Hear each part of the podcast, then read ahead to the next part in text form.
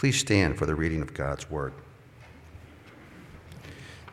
Today's word is in, comes from John 10, verses 1 through 21. If you have a Pew Bible, it's actually page 896. Truly, truly, I say to you, he who does not enter the sheepfold by the door, but climbs in by another way, that man is a thief and a robber. But he who enters by the door is the shepherd of the sheep. To him, the gatekeeper opens the sheep, hear his voice, and he calls his own sheep by name and leads them out. When he was brought out, all his own, he goes before them, and the sheep follow him, for they know his voice. A stranger they will not follow, but they will flee from him, for they do not know the voice of the strangers. This figure of speech Jesus used with them, but they did not understand what he was saying to them. So Jesus again said to them, Truly, truly, I say to you, I am the door of the sheep. All who come before me are thieves and robbers, but the sheep did not listen to them. I am the door. If anyone enters by me, he will be saved and will go in and out and find pasture. The thief comes only to steal and kill and destroy. I come that they may have life and have it abundantly. I am the good shepherd. The good shepherd lays down his life for the sheep. He who is a hired hand and not a shepherd, who does not own the sheep, sees the wolf coming and leaves the sheep and flees. The wolf snatches them and scatters them. He flees because he's a hired hand and cares nothing for the sheep. I am the good shepherd. I know my own, and my own know me. Just as the Father knows me, I know the Father, and I lay down my life for the sheep. And I have other sheep that are not of this fold. I must bring them also, and they will listen to my voice. There, there will be one flock, one shepherd. For this reason, the Father loves me, because I lay down my life that I may take it up again. No one takes it from me, but I lay it down of my own accord. I have authority to lay it down, I have authority to take it up again. This charge I have received from my Father. There was again a division among the Jews because of these words. Many of them said, He is a demon it is insane. Why listen to him? Others said, These are not the words of one who was oppressed by a demon. Can a demon open the eyes of the blind? This is God's word.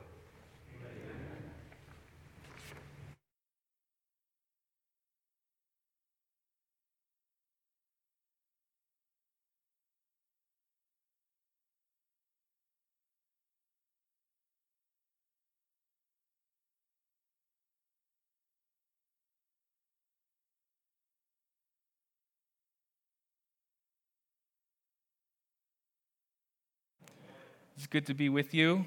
And it's good to, you know, let me just publicly say it's great to be back uh, and to see so many of you. Um, and it's such a privilege for me to be here now in this pulpit and to preach to you, many of you who had a role and a hand in, in teaching me. Um, but before, before we get started, let's pray. Father God, thank you so much for today. Thank you for this opportunity to open your word and to do that together for those of us who can and who came this morning. Pray, God, for this message I'm to deliver, that you would uh, help me to articulate well what you're teaching to us in John 10, and that we would go out from this place and from our homes um, sharing the good news. I ask this in Jesus' name. Amen. Well, to begin, I'd like to share with you some fascinating observations from a book by theologian Kevin Vanhoozer entitled Hearers and Doers. He makes the case that Western culture has unknowingly replaced Christianity with new systems of faith. He calls them cults, in his words. In explaining this, he offers up an example that's relevant for us, which is the health and wellness industry. He references one researcher who notes that the faithful of both church and gym routinely go to special buildings, eat special food, and take part in shared rituals. He also notes that groups offer that these groups of health offer a lot more uh, than simply health. Vanhoozer writes, belonging to a food cult also affords psychological benefits. It offers group identity, cohesion, and it functions again as a substitute for religion because these groups arguably replace what religions once did by prescribing food and rituals. Furthermore, they provide meaning in, in confusing situations and they give us moral guidelines and comfort. Of course, for us, what's important to note today is that these groups have leaders.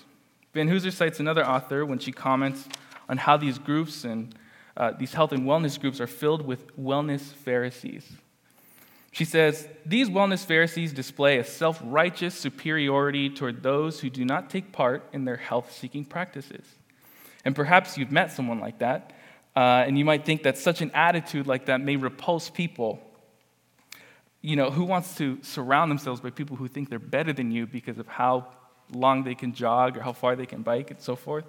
But it's that very attitude that can create groups of belonging, and it's that attitude that can gain a following as well.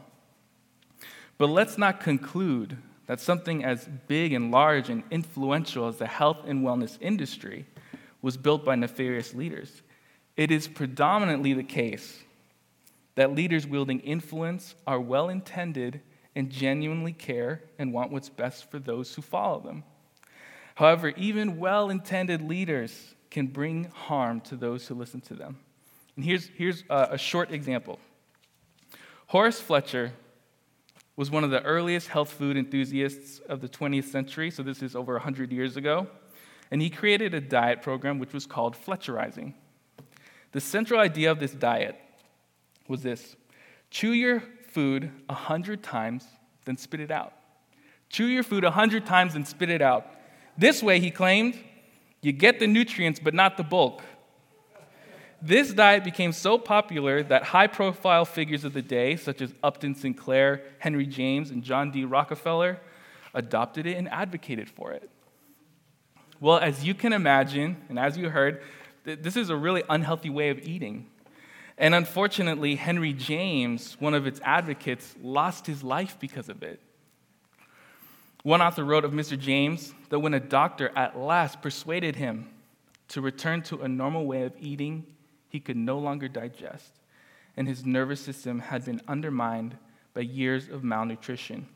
Mr. Fletcher thought he was doing a public good and helping, but he did a great harm to Henry James and likely others. So here's my point our world is filled with leaders.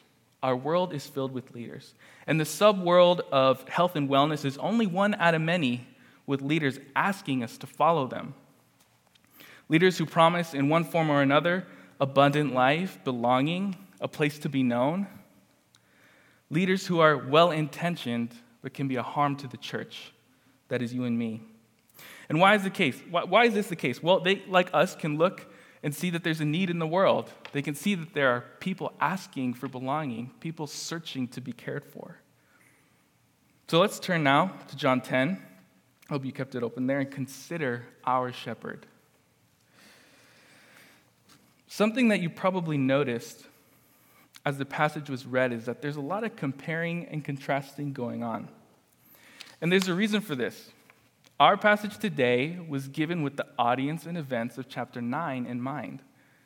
And remember when we heard from Travis last week, chapter 9 also compares and contrasts characters as well. In the story of the blind man, we have Pharisees who treat him harshly and oppose Jesus, and you have the blind man himself who progressively understands who Jesus is until finally he breaks out in worship of Jesus. And so the people who should have been able to recognize Jesus don't.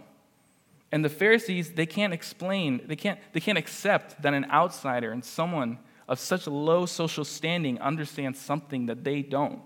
And so they cast him out. Well, in chapter 10, Jesus doesn't hold back his criticisms against the Pharisees.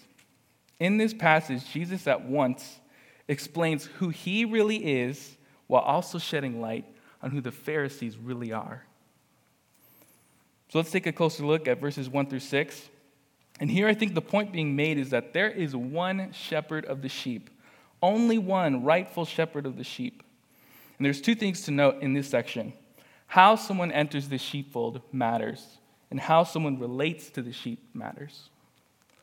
In the first verse, we encounter the first character, and what's plainly said to us is that this label of robber is given to him because of his method of entrance.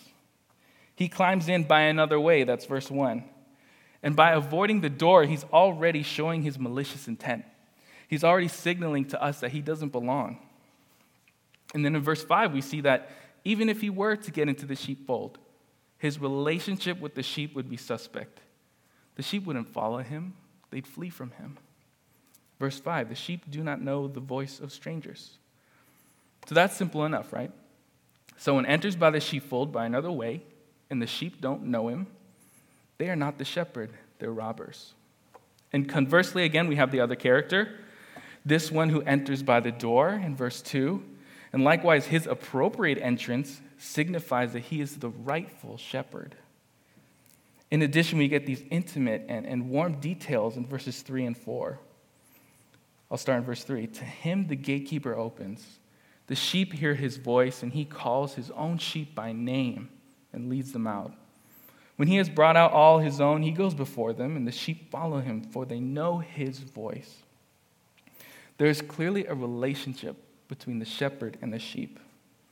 And each of these unique details in verses 3 to 4, in a sense, serve as mounting evidence that this is the shepherd. I want to say more, more on these details, but I'll do that at the end. So there's only two options provided by Jesus through this parable. For those who make it into the sheepfold, they are either a shepherd or a thief. So, how do people react? Well, in one way, they don't because they don't understand. They don't yet grasp the points that Jesus is trying to make. They don't see the contrast Jesus is making between himself and the Pharisees, something which is made clear in our next section, verses 7 to 18. But at this point, I want to take some time to emphasize those contrasts and the first one is a grammatical one. There is some brilliant stuff going on here by John and providentially by God to make this work out. In verse 4, a deliberate contrast and callback to the Pharisees in verse 9 is made. It's the use of a Greek word that can either mean to expel out or bring out. This word has a range of meaning, and in the span of 15 or so verses, that range of meaning is put on display for us. So this is chapter 9, verses 34 we read, They answered him, You were born in utter sin, and you would teach us. And they cast him out. In chapter 10, the same word is used in verse 4, which reads this When he has brought out all his own, he goes before them, and the sheep follow him, for they know his voice. So you see the difference. In one instance, the verb is used to illustrate the Pharisees' harsh treatment of the blind man. And in the other instance, we have the shepherd who brings out his sheep. You have that lever, loving, tender care of the shepherd. And so this gets at the second thing I want to mention in terms of contrast. The Pharisees should have been the shepherds of God's people, the faithful shepherds of God's people. The Old Testament as you likely know, is full of references of shepherding sheep and the relationship between them. God Himself is spoken of as shepherd. And so the spiritual dy- dynamic that Jesus is drawing on should have quickly come to, not, come to mind for them. But that's not all. The irony thickens as there's a specific passage in Scripture that could have come to mind. And that passage is Ezekiel 34. And I wish we could get into this a little bit more, but I'm just going to read uh, portions of that passage, and I want you to note some of the parallels to what's going on in John 10. So this is Ezekiel 34. Thus says the Lord God Ah, shepherds of Israel, who have been feeding yourselves, should not shepherds feed the sheep? The weak you have not strengthened, the sick you have not healed, the injured you have not bound up, the stray you have not brought back, the lost you have not sought, and with force and harshness you have ruled them. So they were scattered because there was no shepherd, and they became food for all the wild beasts. Therefore, you shepherds, hear the word of the Lord. Thus says the Lord God Behold, I am against the shepherds. What this passage in Ezekiel and this Greek word do for us is help us see that harshness and selfishness was not only a problem for Israel's old religious leaders, it was a problem for the Jews of Jesus' day as well. And as I tried to show you in the opening of my sermon, it's a present problem for the church as well.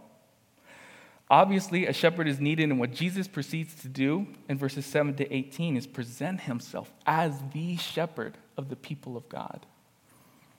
Let's turn to our second section here. In this section, Jesus repeats a pair of metaphorical I am statements, and already we've encountered some of them in John. Just a few Sundays ago, Bruce preached from John 8, in which we have a monumental one. Truly, truly, I say to you, before Abraham was, I am. And just for reference, after John 10, we're still going to get some more. We'll have three. And let's remember that Jesus' purpose with these statements is to teach us his true identity. So let's turn to the first one and learn what is Jesus saying about himself in verses 7 to 9. So, what's so amazing about Jesus' teaching is that in explaining the parable, he kind of blows it up. In verse 7, right before or right after everyone is just standing there confused because they don't understand. Jesus comes out and says, Truly, truly, I say to you, I am the door of the sheep. Now, I think it would have been reasonable to hear this and think, What are you talking about? How is this more helpful than what we just heard? The door was not personified in verses 1 to, excuse me, 1 to 5. So, what does this mean? Well, I think what Jesus is doing here is presenting himself presenting his utter uniqueness as shepherd. Remember in the parable, how someone entered in the sheepfold was important. Jesus here is still saying the same thing. How you get into the sheepfold matters. But what Jesus does is move beyond the parable. What Jesus is teaching is that he doesn't merely hold the right to come into the sheepfold, he himself is the only means of entrance into the sheepfold. Listen closely again to verse 9.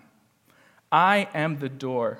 If anyone enters by me, he will be saved and will go in and out and find pasture. Some of the key words here are part of a prepositional phrase by me.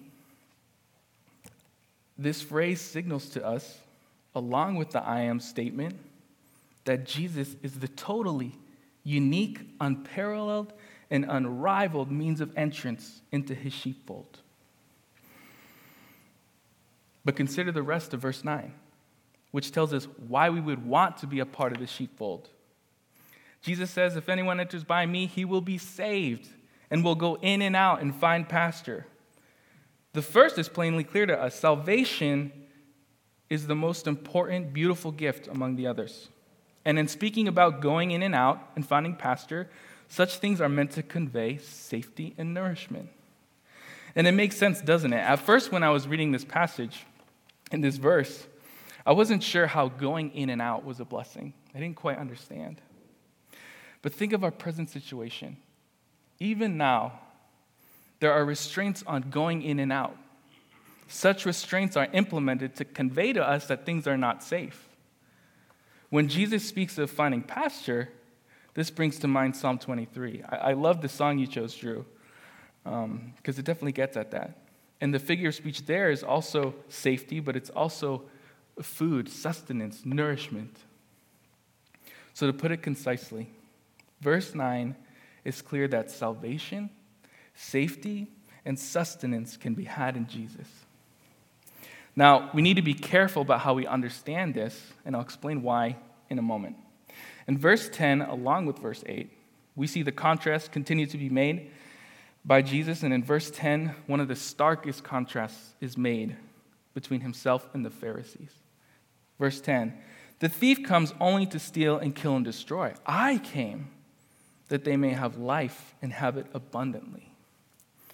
In effect, Jesus is saying that the Pharisees can only offer death, whereas Jesus offers life abundant life.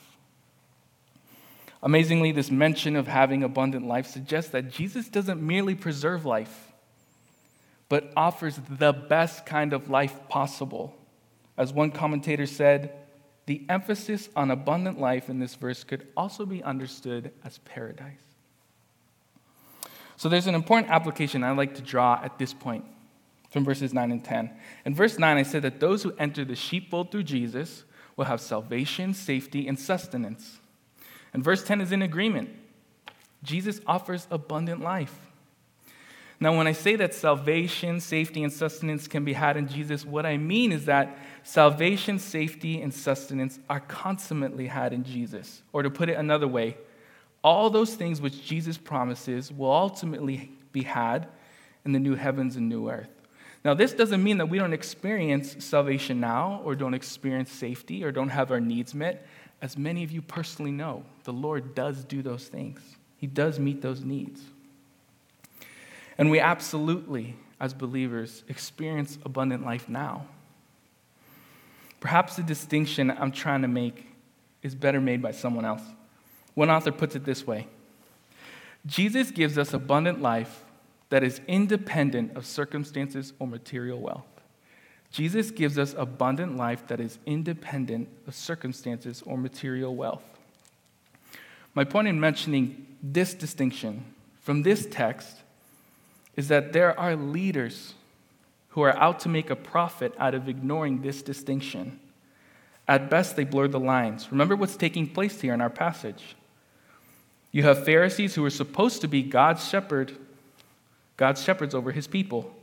Pharisees who were genuinely convinced that their interpretation and application of Scripture was the right way, and naturally were getting others to try and live like them. But as we just read in verse 9, their approach, their offer, their mistreatment of others, it only leads to death. So today, here's the application. The church faces a very similar danger. Today, there are modern religious influencers who claim to provide abundant life. And who am I talking about? I'm talking about prosperity preachers. And I didn't know this until researching for this sermon. But John 10:10 10, 10 is one of those key verses in support of the prosperity gospel. That's what makes these leaders so dangerous. Is like the Pharisees, they're armed with Bible passages, theology, and half truths. Consider this, this example from a pamphlet I pulled. It reads this I have faith, for I'm a believer. I believe I receive my healing, and my faith makes me whole. The power that raised Christ from the dead is at work in me. My faith puts that power into active operation in my body. Disease has no choice. If healing does not occur, the problem is a person's lack of faith. Now, like me, you probably heard some truth in that statement. But there are dangerous implications for this way of thinking. To this preacher who wrote this pamphlet, the implicit claim is that abundant life, that is, living a disease free life, can be had right now in Jesus. And if that disease doesn't ever lift, doesn't ever leave your body, then you just haven't believed enough. That's dangerous. That is a false gospel.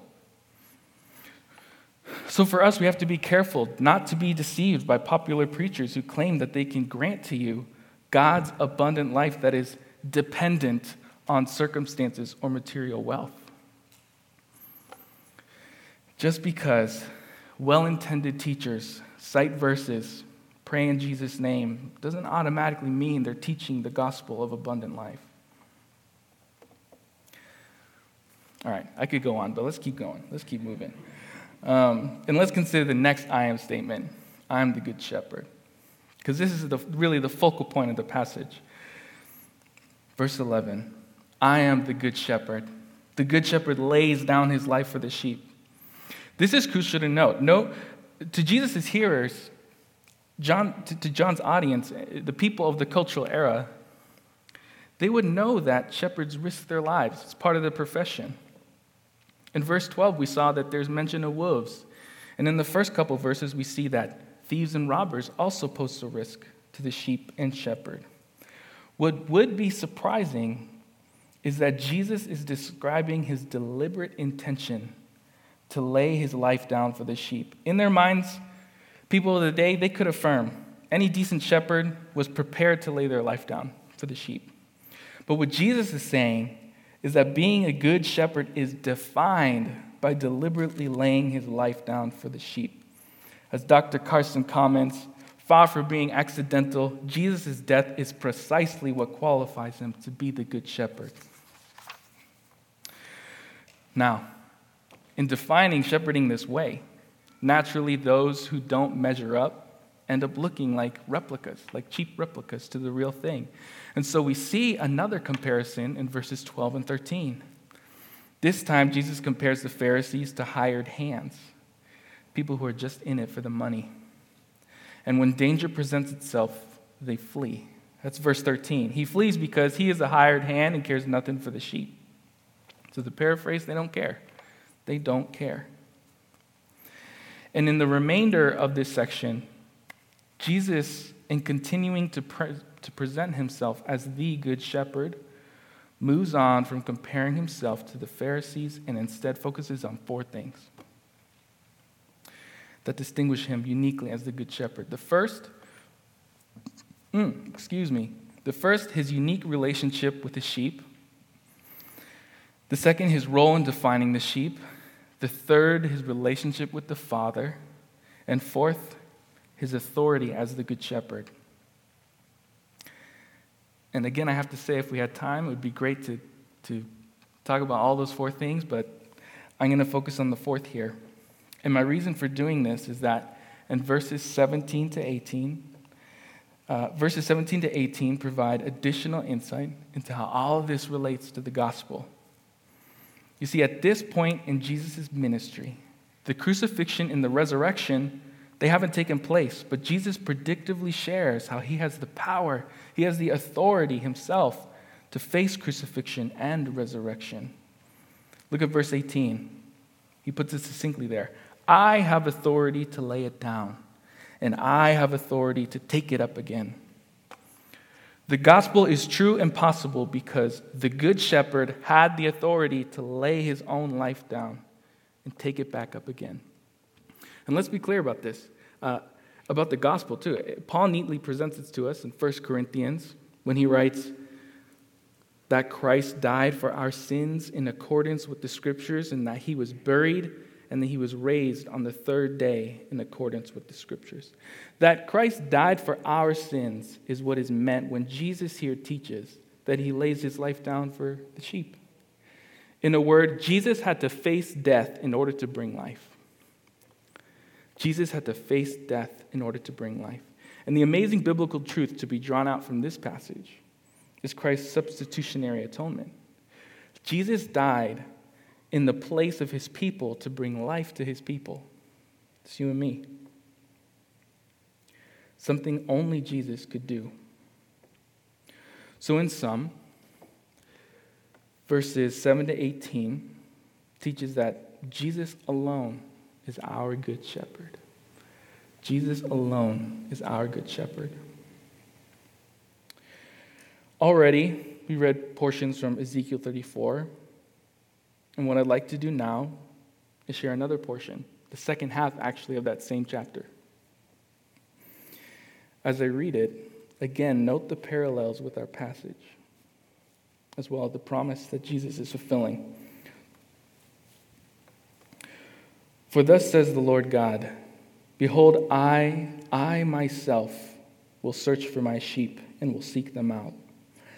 I myself will be the shepherd of my sheep, and I myself will make them lie down, declares the Lord God. And I will set up over them one shepherd, my servant David, and he shall feed them and be their shepherd. And I, the Lord, will be their God, and my servant David shall be prince among them. I am the Lord, I have spoken. In John 10, Jesus teaches that he is the shepherd of Ezekiel 34. He is God himself caring for God's people. In verses 19 to 21, we have a pair of responses to Jesus' teaching. And by this point, the accusations that Jesus gets are commonplace. Once again, Jesus is accused of being demon possessed. And what these folks demonstrate those who are calling him demon possessed is that they don't belong to the sheepfold. If they did belong, they would know him and follow him like the blind man did. However, the second group is still a bit ambiguous. Uh, they don't fall down and worship as the blind man did, but they at the very least recognize the validity of his teaching because of his interaction with the blind man. And so, two questions are posed by the crowd. And in essence, th- these are the questions is the first we see the first group says he's, he's demon possessed. Why listen to him? The second group says he opened the eyes of the blind. Why wouldn't we listen to him? Those are the two questions. Why listen to him versus why wouldn't we? And so, with that in mind, it's, it's really only natural for me to ask you guys a few questions. For his teaching about himself requires a response. So, the first and most important most pertinent question to be asked is Is Jesus your shepherd? Is Jesus your shepherd? Have you entered his sheepfold by faith and recognized his sacrificial death on your behalf? Let's remember, Jesus is clear. There is only one way in, and it's through him. There's only one way in, and it's through him being a nice person, doing good deeds, reading your Bible. None of that cuts it. You have to come in through Him. You need Jesus. Well, if you do have Jesus as your shepherd, as I think is the case for most of us, I've got some final things to say to you. And I feel a burden again to address once more the threat of false shepherds in the world. The church, as God's flock, is still at risk today. We aren't excluded from believing harmful things. And already I have cited examples from the health and wellness industry as well as the prosperity gospel movement. What I didn't touch, and intentionally so because I want to come back here, are the examples of politicians, social media influencers, podcasters, actors, authors. We could go on. How many leaders there are in our world? So many. Now, don't get me wrong, good leaders do exist. But in light of the context of this text and the contents of this text, I'm compelled to note that there are bad leaders and there are well intended leaders who bring harm to those who follow them. And so part of my charge to you is to take inventory of those who hold influence over your life. And to that end, I have five questions for you. Um, the first is What voices do you recognize? What voices do you recognize? Who do you turn to for guidance? Who gives you belonging? What is the abundant life they offer? What is the abundant life they offer? And is their offer contrary to the gospel? And here's a point of personal application for me as an Eric. As one of your pastors here at Westgate now, I'm called to lead and to shepherd as Christ did. Truly, I am an under shepherd of the great shepherd. And the abundant life I offer is not my own, but Christ's. He's the one who secured it, and He's the one who supplies it. So, in sharing all I have on carefully listening to leaders to discern if what they offer is helpful or harmful, what I'm inviting you to do is to hold me accountable to the truth of the gospel. I echo what Paul in Galatians says when he says, But even if we or an angel from heaven should preach to you a gospel contrary to the one we preach to you, let him be accursed. That's how important this is. All right, well, I don't want to make this message all about bad shepherds. So let my final words to you be on why Jesus, as the Good Shepherd, matters for you, all of you.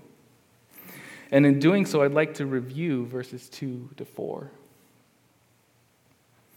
But he who enters by the door is the shepherd of the sheep. To him the gatekeeper opens. The sheep hear his voice, and he calls his own sheep by name and leads them out. When he has brought out all his own, he goes before them, and the sheep follow him, for they know his voice. So, do you hear Jesus' heart toward his sheep? I love this detail in verse 3. He calls his own sheep by name. He calls his own sheep by name. Those who heard Jesus teach, they probably didn't think much of this because contextually, shepherding during the day, they called their sheep out individually. But for us, this side of the cross, in light of the New Testament, these words are deeply personal. Deeply personal. Those who belong to Jesus are known by name to Jesus. Those who belong to Jesus are known by name to Jesus. They were known by name when he went to the cross. They were known by name when he rose from the dead, and they will be known by name when he leads them into paradise. That's the kind of Savior we have. That's the kind of shepherd we have, the relationship we have with him. It's that intimate. In Luke 10, just so you know what I'm saying is, is biblical. After the disciples return and are rejoicing of the miracles God performed through them, Jesus tell them, he tells them, Jesus tells them to rejoice for another reason. This is Luke 10 20. Nevertheless, do not rejoice in this, that the spirits are subject to you, but rejoice that your names are written in heaven. Or as John refers to it in Revelation, the book of life. So, in saying all that, really what I'm trying to convey is that Jesus, for those who belong to him, they are known to him personally, intimately. Now, when we know Jesus as our shepherd, we're gifted with a relationship within a relationship. What I mean is that Jesus, as shepherd, is not only shepherd to individual sheep, right? But to the flock, the church. And the church is unlike any other group. It's local, global, and eternal. It's multicultural, multilingual, and transgenerational. And our shepherd himself desires, he desires that every nation, every tribe, every people and language would be numbered among his flock. To have Christ as our shepherd means to share a bond with people across borders, oceans, and time. It means belonging to a group uniquely cared for and cherished by God Himself. And here's my final point to you, my final word to you. As you go about your day, as you all navigate the gradual reopening of schools and businesses, as you find yourself interacting with others more and more, share your shepherd. Share your shepherd. Through him, invite others into the sheepfold. As believers, this is our unique opportunity in this cultural moment. As we noted earlier, people are searching for belonging. They're asking to be cared for. They're looking to leaders. And what a joy it is to share and to say with people, friend, I know someone. I know someone who cares. I know someone who knows me by name, who gives me a place to belong. And yes, even in the midst of tumultuous times, gives me abundant life. And perhaps, like me, you can go on to say, I've looked elsewhere. I've tried finding abundant life in other things, in other people, through other means, but it can't be found. It can't be found anywhere else, not forever. This abundant life to be had, it's not found in a thing, but in a person. And he's worthy of following. He's worthy of following. Well, if any of that is unclear, let me leave you with one thing Jesus alone is the good shepherd who supplies salvation for his sheep. Jesus alone is the good shepherd who supplies salvation for his sheep. That's our hope. That's our comfort. That's the truth for us to carry out here and for us as we're sharing our shepherd to note this.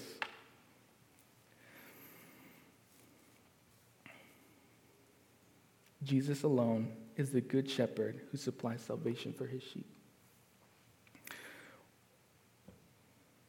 Let's pray. Let's pray. God, thank you again for this morning. for this opportunity to say that you are the Good Shepherd, that you do care for your people, that you do care for those who belong to you, that you've demonstrated such care by laying down your own life for us. And we look forward to that day, God, when you do bring your people into paradise. And Lord, we ask that you help us share you as the shepherd to a world that is hurting, to a world that is looking for belonging and for care. And that you would help us, God, stay the course, to not to be led astray by other teachers, other small would-be shepherds of the world. Help us to note that you are the one we need to focus on, the one that we need to follow at all times.